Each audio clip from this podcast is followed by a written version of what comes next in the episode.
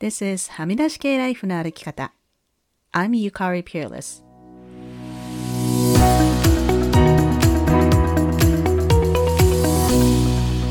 周りが決めた道からはみ出して自分だけの生き方をする人を応援するポッドキャスト。はみ出し系ライフの歩き方。Welcome to episode 197. こんにちは、ピアレスゆかりです。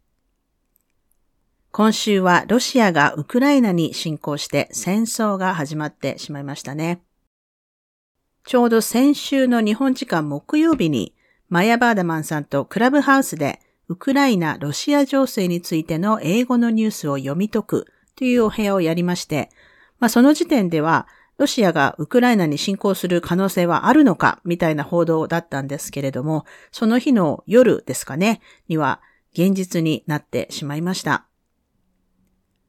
ニュースを見て不安でいっぱいという方も多いかと思います。普段ツイッターに住んでいると言っている私でさえも次々に流れてくる情報にもういっぱいいっぱいと感じてしまいました。そこで今日はパンデミックが始まった最初の年、2020年の4月に書いた非常時にメンタルヘルスを守るために覚えておくべき3つのことというブログを自分でも読み返してみました。今日、とあるポッドキャストを聞いていたら言っていたんですけれども、私たちコロナ禍の3年目に入りましたよね。3年目ですよ。パンデミック3年目。しかも戦争。普段ならちょっと考えられないトラウマだと思うんですよね。この2020年のブログを読み返してみると、すごく不思議な気持ちになるんですけど、今日はこの非常時にメンタルヘルスを守るために覚えておくべき3つのことというのを簡単におさらいしたいなと思いました。まず最初は This is not the time for productivity 今は生産性を気にしなくてもいいということですね。コロナ禍のおうち時間でこうパンを焼いたりとか何かアートのプロジェクトをやったりしている人もいましたが、私たちが今経験しているのはもうこれもうすでに使い古された感のある unprecedented もうあのこれまでに経験がない前代未聞の時代ですよね。なので生産性が全く上がらなくても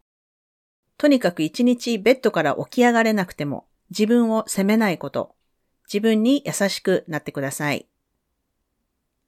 二つ目は Don't compare your suffering. 自分の苦しみを人と比べないこと。これは英語では comparative suffering。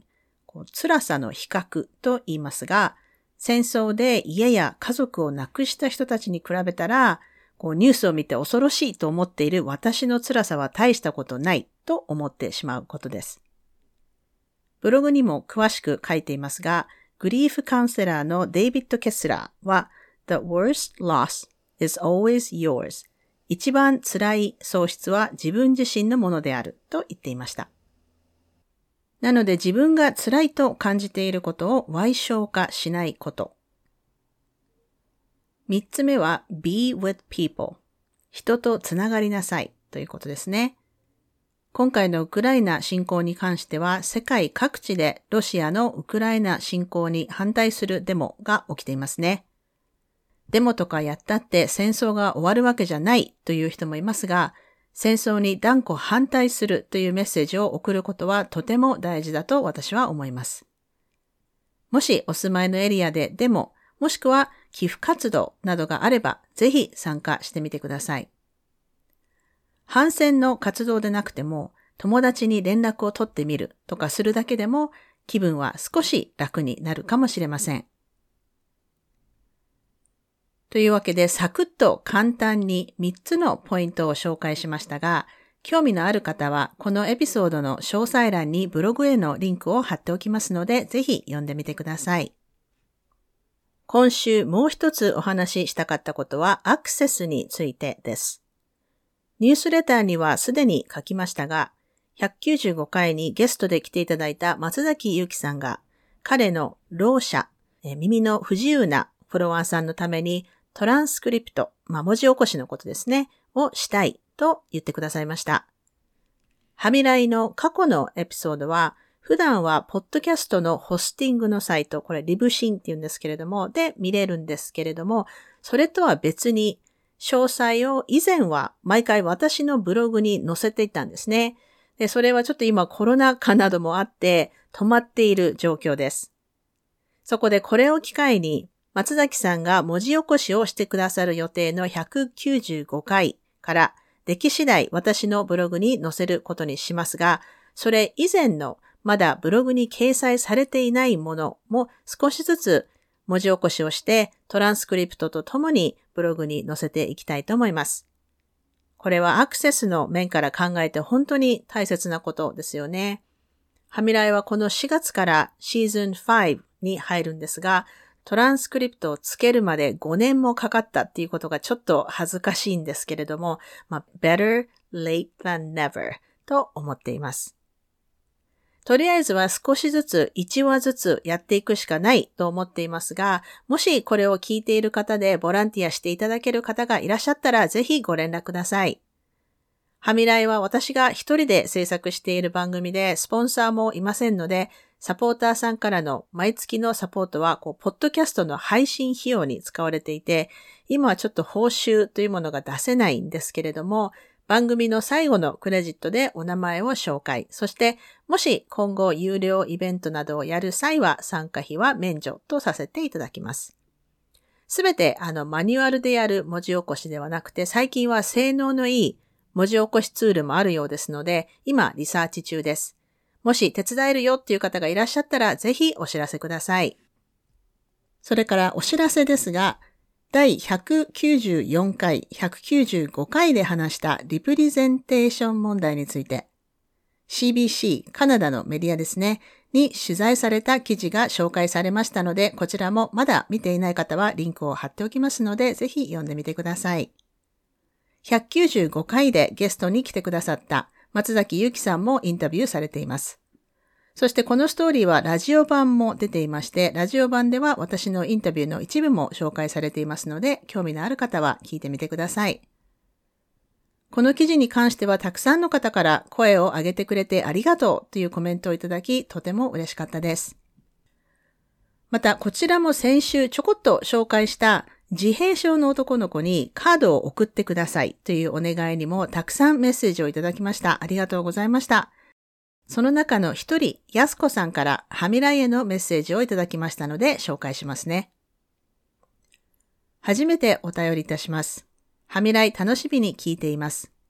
昨年日本からカナダに来てからこの番組と出会い、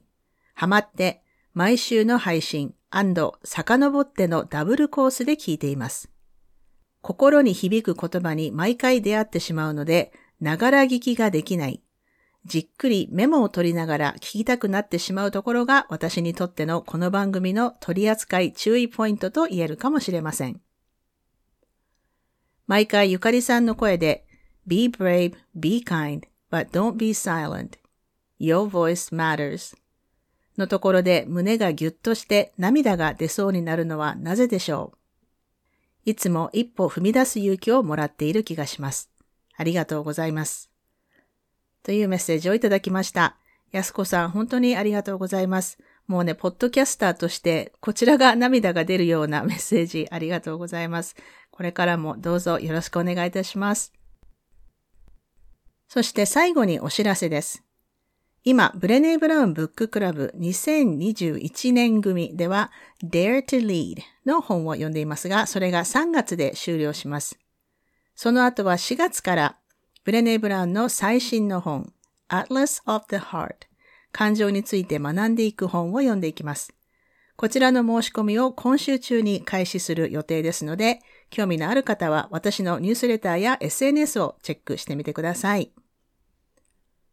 さて、それでは今週のポジティブです。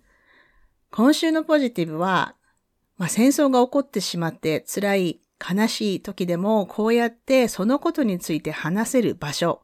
コミュニティがあるということですかね。先日はクラブハウスで今エモのお部屋でみんながどう感じているかを話すことができましたし、ブッククラブでも毎回初めに two-word checking と言って、今の気持ちを2つの言葉で表現するということをやっています。これからもね、どんどん感情を表現する場っていうのは作っていきたいなと思っています。それでは今週もお聴きいただきありがとうございました。はみ出し系ライフの歩き方は、プロデューサー、ホストのピアレスゆかりが、未譲渡のコーストセーリッシュ領域であるカナダ・ブリティッシュコロンビア州ビクトリアで制作しています。はみらいへの感想、ゆかりへの質問、ご相談、今週のポジティブ、今週のブレイブなどは、ぜひインスタのアカウントまでお寄せください。リンクはエピソードの詳細欄にあります。番組へのメールははみ出し系 at gmail.com でお待ちしています。番組へのサポートは PayPal もしくは月ごとのサポートは Patreon で可能です。いつもサポートしてくださっているパトロンの皆さんありがとうございます。番組のスポンサーは随時受け付けておりますので、ぜひお問い合わせください。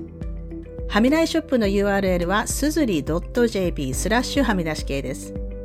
またニュースレターも毎週サブスタックにて配信していますので、ぜひ詳細欄からご登録ください。はみらいを気に入ってくださった方は、ぜひお聞きのポッドキャストアプリにて、はみらいのレビューを書いていただけると嬉しいです。レビューを書いていただいた方には、はみらいステッカーをお送りしますので、住所を教えてください。さて、ここまで聞いてくださった方に今週の内緒話をお話しします。今週の内緒話はすでに何度も話していますけれども、我が家は未だに食料品の買い物もオンラインでやっているんですけれども、うちで使っているオンラインスーパーが、こう、ローカルの地元の美味しいピザも提供し始めて、今週初めてそのピザを注文しました。で、普段は私はピザは自分で作るんですね。こう、生地から作ったり、まあ、生地を買ってきて好きなものを乗せて焼くとか、そんな感じなんですけど、まあ、今回超久しぶりに グルメピザを注文したら、なんか自分で笑っちゃうぐらい 超ウキウキしてしまって、なんか数日前からもう、あ、ちょっと明日ピザが来るとか、明日はあのピザが食べれるとか、すっごい楽しみで自分でも、なんか、そんなに私楽しみないんだと思って、なんか笑ってしまったんですけれども、肝心のピザは昨夜インスタに載せましたけど、本当に美味しかったです。また注文します。というわけで今週も黙らない女、黙らない人でいてくださいね。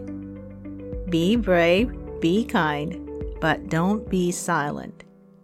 Your voice matters. Stay safe everyone and thank you for listening. Bye!